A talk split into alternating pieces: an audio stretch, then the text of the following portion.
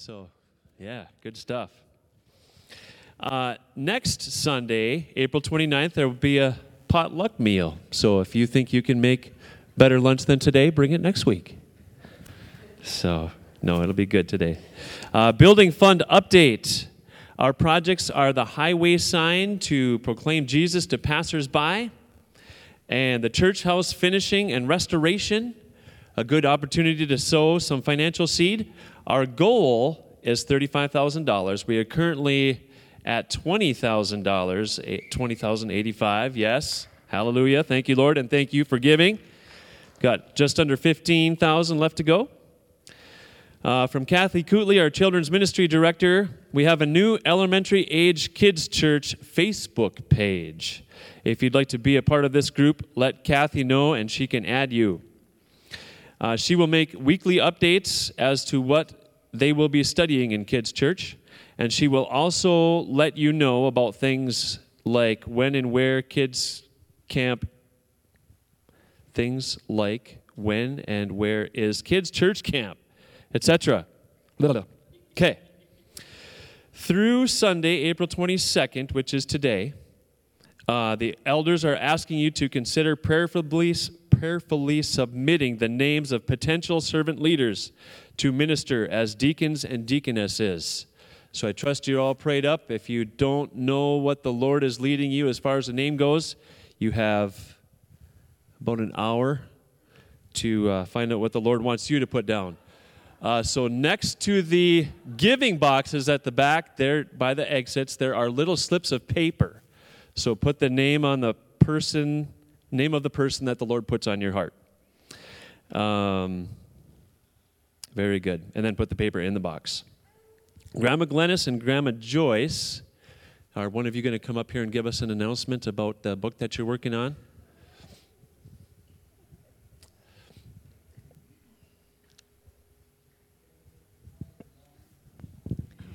Well, we've been having this class at 1 o'clock on Wednesdays for some time, and we're just starting a new book now.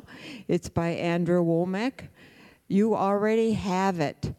And the other morning, I was doing some things in the two bathrooms that we have and going from bathroom to bathroom, and I couldn't find my glasses. I knew that I'd brought them in the first bathroom with me, and I remembered taking them into the second bathroom, but when I looked for them, I could not find them all over. And I had them on. and that's what Andrew Wommack is talking about that we know Jesus, we're baptized with his Holy Spirit, but do we have the power that he promised that he would give us? Do we use that power? To do the things that he said that he would do after we were filled with power. And so Andrew leads us along that pathway to have this power manifested in us. And think how our church would change if we could go to each other and say, Will you pray for me for deliverance? Will you pray for me for healing? Would you pray for me for this or that situation? And we do that, don't we, to some extent. But we want to be better at it. And this is one thing uh, reading this book together and having the Holy Spirit sit right in that room with us over here at 1 o'clock on Wednesdays and help us to inter, uh, interpret this teaching. I just wanted to remind them on, on the cover here, there's a dog chasing his tail. Did you notice that? And that point is, he's already got his tail. He doesn't have to chase it. and so many times we're asking for things that in the spirit realm we already have. And we've got to be reminded of that. And that's something that we do that with each other. And I think this is one thing we want to encourage you if you're free in the afternoon on Wednesday. Make sure you come because we need you. You're a valuable part of it for us as well. You know, we learn from each other. Yeah, we do. Uh, we, we, the input that the kid, Judy in particular, and Donna over there, and Doreen, those are the ones that are coming right now. So we do, we've got a small group, but it's really, really vital. And uh, And if you want to come early at 12, we have a meal. Uh, our class takes turns with the quilters fixing lunch on Wednesday, so you can come for that at 12 to 1, 2 if you'd like. But it's fellowship time and it's learning time and it's group time together. And men are welcome if they would like to come. if, if are there any that are around, they may gladly come. Here we come. I appreciate that. I can relate to chasing my tail. Could use some help in that. I have a simple parable to share with you this morning. I appreciate the perspective of this parable. Once upon a time, a greedy rich man hired a great mathematician. The rich man wanted the mathematician to find out the best way for him to make the greatest profit in everything that he did.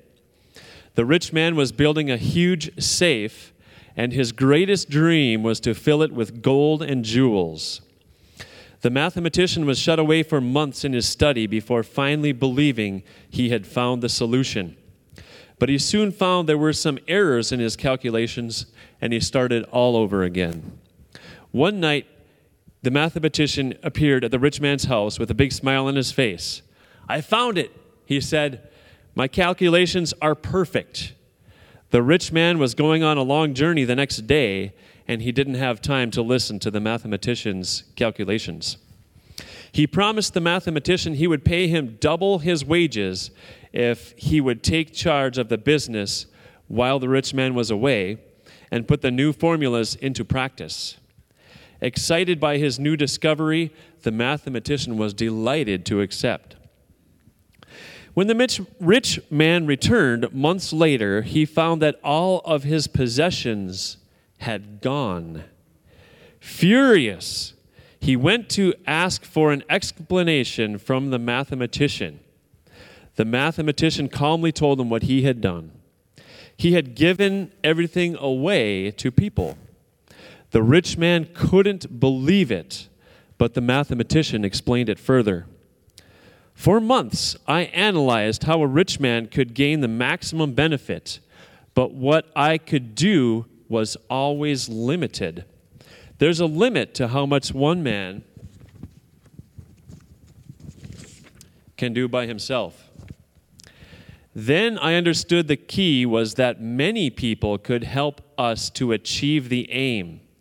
So the conclusion was that helping others was the best way to get more and more people to benefit us.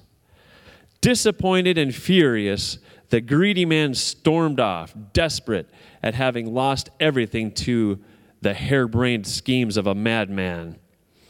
However, while he was walking away disconsolately, several neighbors ran over, worried about him. All of them had been helped when the mathematician shared out the rich man's fortune. They felt so grateful to the rich man that they offered him the hospitality of their houses and anything such a special man might need. The neighbors even argued over who would get to help him. Over the next few days, he saw the full results of what the mathematician had calculated. Wherever he went, he was received with great honor, and everyone was willing to help him in whatever way they could. He realized that his not having anything had given him much, much more. In this way, he managed to quickly set up flourishing businesses, but this time he followed the brilliant mathematician's advice. No longer did he keep his riches in a safe or anything like it. Instead, he shared out his fortune among a hundred friends whose hearts he had converted into the safest, most grateful, and fruitful of safes. And this was written by Pedro Pablo Sacristan. Now, I'm not saying that God wants you or me to give away all of our money. God is concerned about our heart. Our intentions and obedience are very important. He has me here on this earth for a specific individual purpose that is different from yours. He wants you and me to obedient to be obedient to his specific individual call on your life, on my life. I have some general questions. Uh, why do we do what we do? Do we do what we do for God's glory? Does God want us to be victorious in this life? I would say, according to the scriptures, yes. Why does God want us to be victorious? Are we in a spiritual battle? Is eternity at stake? Yes, it is. And what is the great commission that God wants us to do while we're here? God wants us to go and make disciples, followers of Him. So here's some personal questions. How can you make the greatest impact for God's kingdom while you are here on earth? And do your finances have a part in that? Jesus said in Luke 6:38, "Give and it will be given to you. A good measure pressed down, shaken together and running over will be poured into your lap. For with the measure you use, it will be measured to you."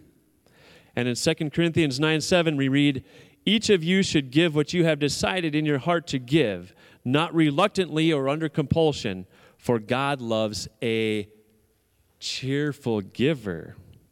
You can give with the measure of a teaspoon, give cheerfully. You can give a tithe, which is 10%, give cheerfully. You can give with a shovel, give cheerfully. Let's pray. Heavenly Father, I thank you for your promises to us. Lord, I thank you for the blessing that it is to give. Lord, I believe that you have a plan for my life and each person in here, Lord, and we want to be a part of that.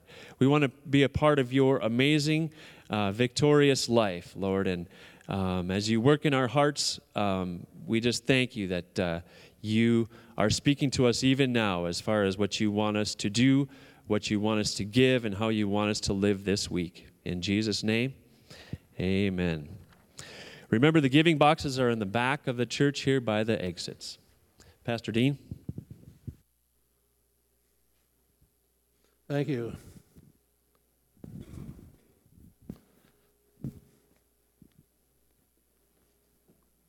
Good morning. Pastor Steve is at a TrueBridge conference this week and then taking care of some details with uh, Joyce's mother's home and things. So, yeah, so Lord, to bless them. Hallelujah. A couple of weeks ago, I was began sharing on the gift of tongues and the operation of that gift in our life. Last time, it was kind of focusing on the intimacy with God that comes into our heart when the Holy Spirit uh, brings his presence in the baptism of the Spirit and how the gift of, the, of tongues cooperates with that. I just want to continue a little bit, not on tongues so much, but as on the intimacy with the Spirit. Let's go to Philippians 1 in verse 9. I learned this week if you want to be able to doze off, watch a documentary on the search for interstellar hydrogen using radio astronomy. Good way to doze off. but listen to Paul's prayer here that he is you know, with passion, he's praying for the people of God. And it's really interesting as you read through his different prayers in the epistles how you catch the intent and what he deemed as important for the people of God. And he was praying that these attributes and things would be in the people in strength. He says, And this I pray that your love may abound still more and more in real knowledge in all discernment. He's praying that their love would find completion, fulfillment, maturity in real knowledge, real correct knowledge, and then also all discernment. Probably in the late 70s, early 80s, I read this in the Worrell uh, comments on this verse. And he said, Love thus accompanied by a full knowledge of the truth and a spirit of correct discernment is one of the highest spiritual attainments. Love without these two accompaniments is blind and can lead to many excesses. Amen. And so God wants our spirit to be refined so that we can accurately flow with Him. We can accurately follow Him. We can accurately move with Him. God loves to cooperate with us in our life and in our ministry. God loves to cooperate with us, He loves to walk with us. Amen.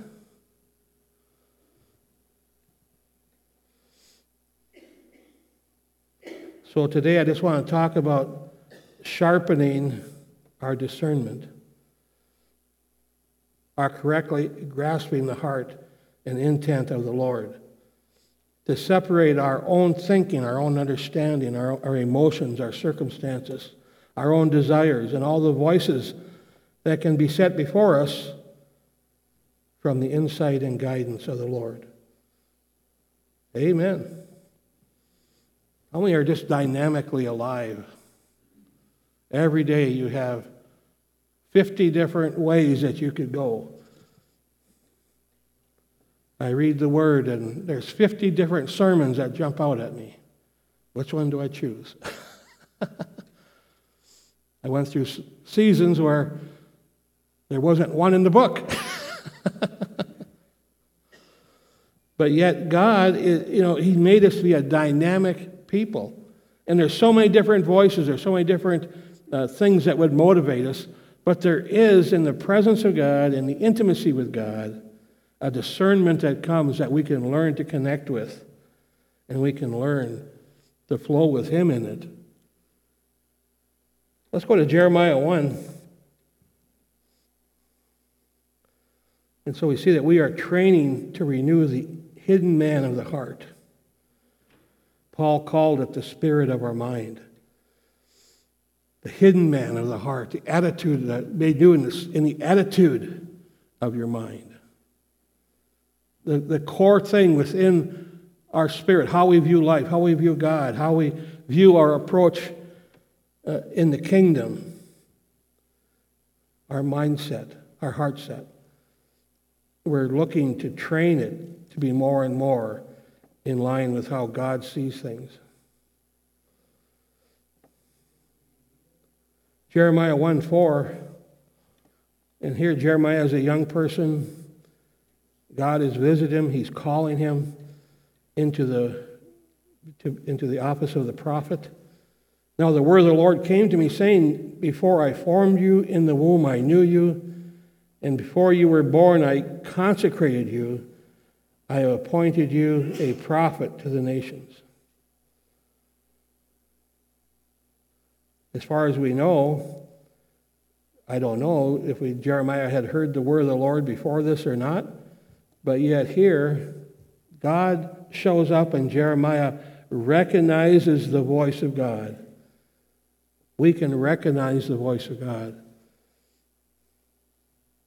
Jesus said, My sheep hear my voice, and they follow me. None other will they follow. That is ours. That's re- reality. That's truth. But we also need to learn that there's so many voices. We need, need to learn how to identify the voice of God. Amen. Then I said, Alas, Lord God, behold, I do not know how to speak because I'm a youth. But the Lord said to me, Do not say I'm a youth, because everywhere I send you, you shall go, and all I command you, you shall speak. Do not be afraid of them, for I am with you to deliver you, declares the Lord. So that's kind of an ominous call at the beginning. Don't be afraid of them. You'll go where I call you to go. You'll say what I, I'm telling you to say. But don't be afraid of the opposition. I am there to deliver you, declares the Lord. Then the Lord stretched out his hand and touched my mouth, and the Lord said to me, Behold, I have put my words in your mouth. See, I have appointed you this day over the nations and over the kingdoms to pluck up and to break down, to destroy and to overthrow, to build and to plant. Wow. Just through the power of the prophetic word, Jeremiah was going to have authority to work for the kingdom in the nation and to cause great things to take place and to sow powerful things into the nation just through the word of the Lord.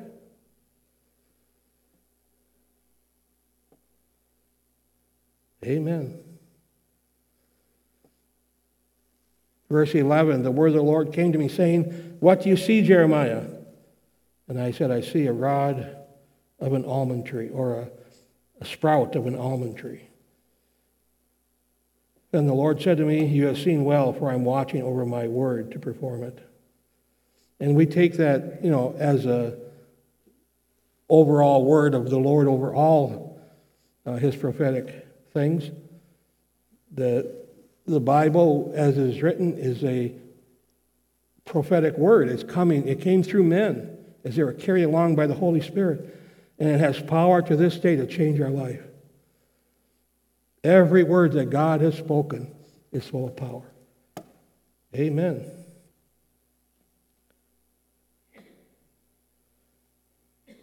And so we take it that God is watching over his word to perform it. But here, originally with Jeremiah, God said, The word I put in your mouth, I'm going to watch over it to perform it. Wow. And that same principle still works in a large part as we move with the Spirit, as we speak words of life, as we're flowing with Him. Our words can make a dynamic difference in people's lives. Whatever your place is in the body, whatever, whatever you're called to do, the position He has for you, the, one of the great things we do is talk. How many are good at talking?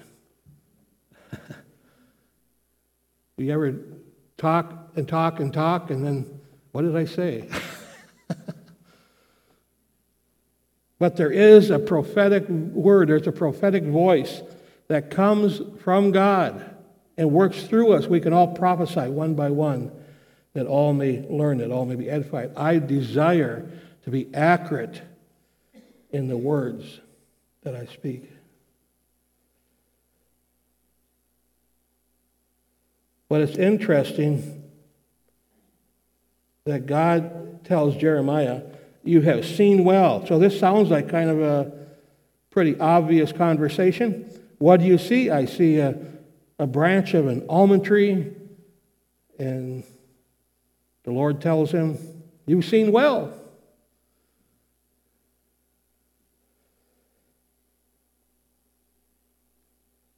This, for some reason, this has always been a part of meditation for me, what this verse. And many times when God gives us a understanding, He brings revelation to us, it's possible to pick the wrong emphasis out of the revelation. And so I can imagine this vision that God had given Jeremiah had a whole many things involved with it. Maybe there was, you know, the the orchard it was in. Maybe there was a other things surrounding it. And the Lord says, "What do you see?" And Jeremiah says, "I'm seeing the branch of an almond tree." And the Lord says, You're seeing well. I remember back in the 60s when my parents had a TV, a black and white TV, out in the country, and they had a uh, antenna on top of the house. Remember those days? and we could get two stations. We could get Canada, and we could get Hibbing, Point it one way, you get Canada. Point the other, you get Hibbing. So, I don't know, once a week, if you wanted to see something in Canada, he'd get up there and have to turn the antenna to face the north. And we had a little chain of communication. Somebody would watch a TV and somebody would be out on the front porch and then they'd yell up on the, it's getting clearer, there's still some snow there. yep, I think you got, that's good, that's good. well, I don't think that's what God is saying here. What do you see, Jeremiah? I'm, I'm going to adjust it here. Is, is it clear yet? that's not what he's saying. He's saying, how do you read it? How do you perceive it? Are you catching what is in my heart? Are you catching the emphasis of the kingdom here? And Jeremiah said, he just a- answered honestly, I see the rod of an almond tree. I've been in meetings where people would have a word of knowledge or revelation. It's, it's a good word of knowledge from God, but they focus on the wrong thing.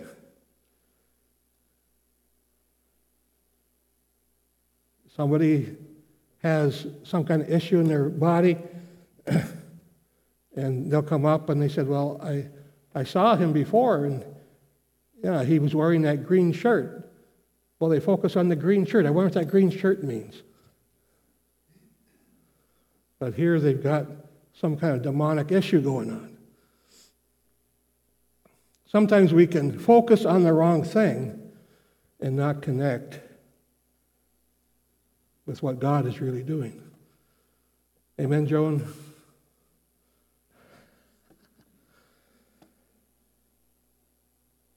And so we need to be praying, Lord God, show me, teach me, refine me, that I can flow with your spirit. I can have accurate inform- information detailed, accurate information that I can minister with your heart. Hallelujah. I want to just read a few scriptures here about adjusting our spirit to correctly discern what God is showing us. So we can correctly discern the will of God and correctly discern our part in it. And it's like a living, flowing connection with the Lord. It's not sharp, it's not static, it's full of life. It all comes down to being a disciple of Jesus. If there are issues in our life that are not in the same place that our spirit is, it can hinder our discernment. In John 8 31,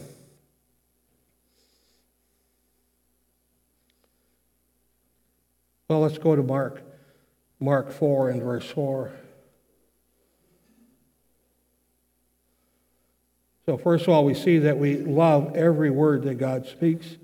But he answered and said, It is written, Man shall not live on bread alone, but on every word that proceeds out of the mouth of God. And so this was the dynamical, dynamic part of the walk of Jesus when he was in the time of temptation, when the, the enemy was trying to pull him away from that clear focus on his Father and had twisted the word.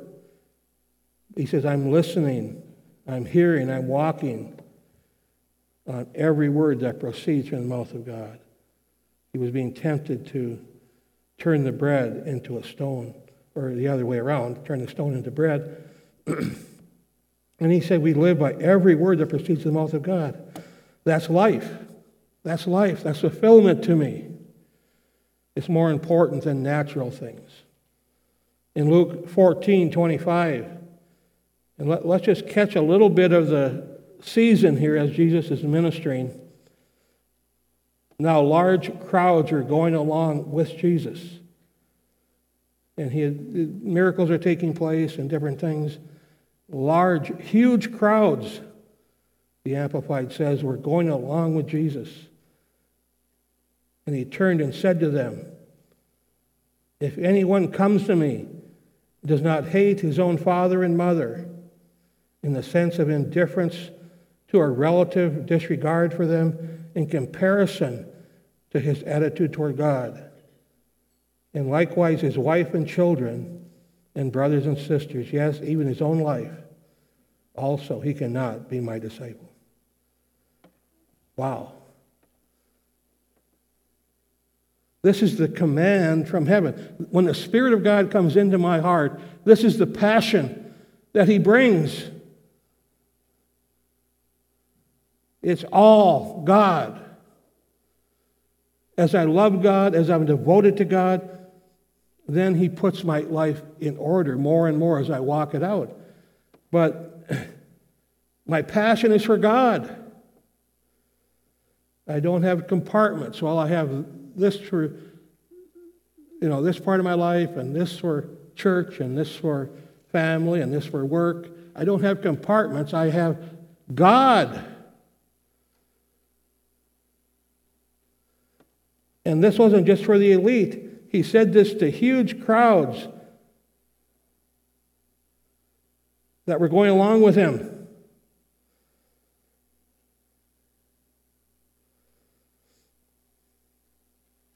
If anyone comes to anyone, comes to me, and does not hate his own father and mother.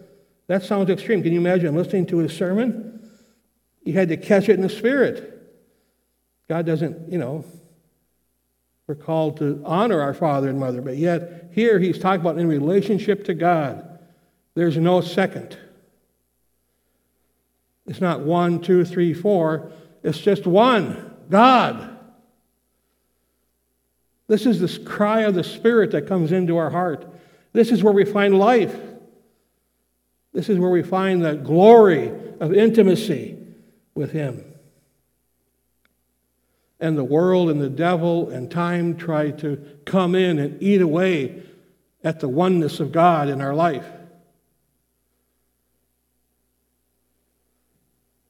But yet, the glory is residing within us. He keeps us in step with Him. Whoever does not pres- preserve and carry his own cross and come after me cannot be my disciple. For which of you, wishing to build a farm building, does not first sit down and calculate the cost to see whether he has sufficient means to finish it?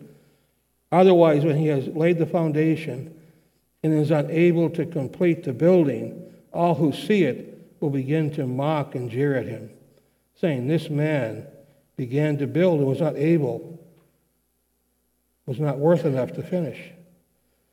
Or what king going out to engage in conflict with another king will not first sit down and consider and take counsel whether he is able with 10,000 to meet him who comes against him with 20,000.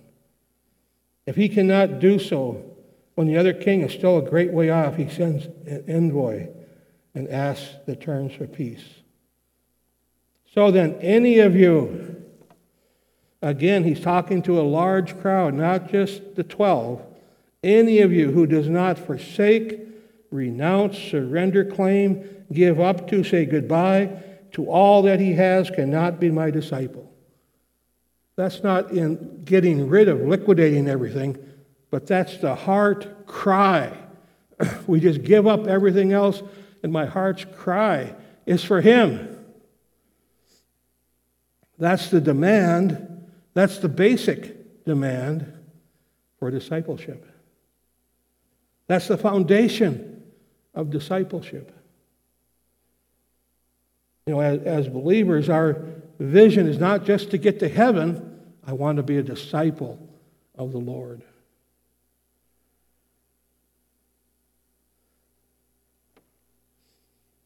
And really, if by faith we can abandon ourselves to Him like this, as the Spirit is pulling and drawing us into this, while we step into life, we don't lose anything. We step into life.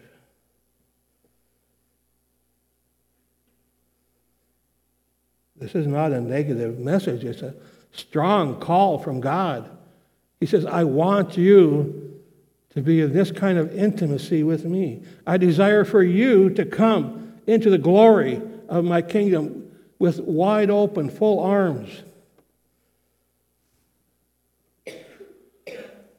Amen. The Spirit is drawing us. We need to let loose. It's so beautiful, you know, to count the cost. You know, Paul, when he was called, he went to Ananias and he, Ananias prayed for him. But the Lord told Ananias, you know, you know, go pray for him. He is my vessel that I ordained. but he also said, I will show him how much he must suffer for my namesake. And it's interesting. I don't think that was just as Paul got to the end or whatever. He says, Yeah, I guess I did suffer. That was more, I believe, counting the cost. God was going to reveal to him not every detail that was going to happen, but that there was going to be obstacles he was going to have to overcome, persecutions he'd have to endure, rejections that he'd have to face to follow the king. And Paul just said yes to him. Bill Johnson said just recently, I was listening to him, and he said, You know, as we walk with God, we say yes to him before any situations come up that need to be answered. We make that surrender to him. We say, Yes, doesn't matter what I go through, doesn't matter what I face. My commitment to you is not dependent upon circumstances. I say yes. And the details are already taken care of. Let's just read one more verse this morning in 2 Timothy 4 and verse 10. For Demas has deserted me for the love of this present world and has gone to Thessalonica. And so Demas started out, but you know, I don't think traveling with Paul was probably too easy, so this isn't condemnation on him. But it's just, you know, he had deserted him. the mission because he loved the present world. Then in the next verse, Luke alone is with me. Get Mark and bring him with you, for he is very helpful to me for the ministry. So Mark had left him earlier, and a big division happened between Paul and Barnabas because Mark had deserted Barnabas wanted to take him along again. So Paul and Barnabas split up over the, over the dispute. But here, bring Mark with you. Even if we have made choices in the past where we've stepped outside the call of God and we've given ourselves to to something that we know in our heart is not the path that God has called me for. God is the restorer. God is the healer. His gifts and his callings are without repentance. Come, get back into that stand with him. Get back into that place with him. Get back into that place of full surrender. You can't undo some of the choices. You can't go back and say, okay, I'll go back and do what I, w- I thought I was to do then. You can't do that, but you can get back on track with Him now, and then as you go forward into the future, you can obey and walk with Him and serve Him and love Him. God wants so much to be with you, to, to, to live through you, to cooperate with you. Jesus worked with them and performed signs and wonders. They went out and did the work. But he worked with them, he was right there with them.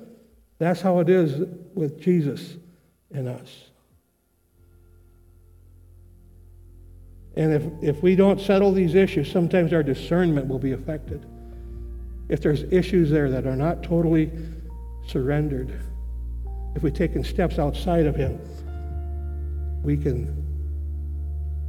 find that how we perceive things are not that accurate. God wants us to press on, press on and press in to really be effective for Him. Hallelujah. Let's just present our hearts to the Lord this morning. Amen. This is a call to hope. This is a call to life. This is a call to intimacy. Holy Spirit, I ask that you would work in our hearts today to draw us into that place, refresh that place of discipleship. Let us find the thrill and the wonder of this, Lord, where we can shine your light into our circumstances, our family, our work, everything, Lord. We can just shine your light, Lord God. We can hear your voice. We can cooperate with you. We can sense what you're saying. We can be accurate in discernment. Lord Jesus, we love you. Just tell him you love him this morning. Oh, I love you, Lord God. I love you, Lord God, with all my heart. Hallelujah. Earlier, I was, during worship, I could see that God was wanting to heal people today. If you have a need in your body, I'm going to ask you just to come forward and we'll pray for you. Jesus is here. Jesus is here. You have not because you ask not. If you, if you have a need in your physical body, now is the time. Amen. Father, we thank you for the meal today. We thank you for fellowship. Thank you for life. Amen. Lord bless you.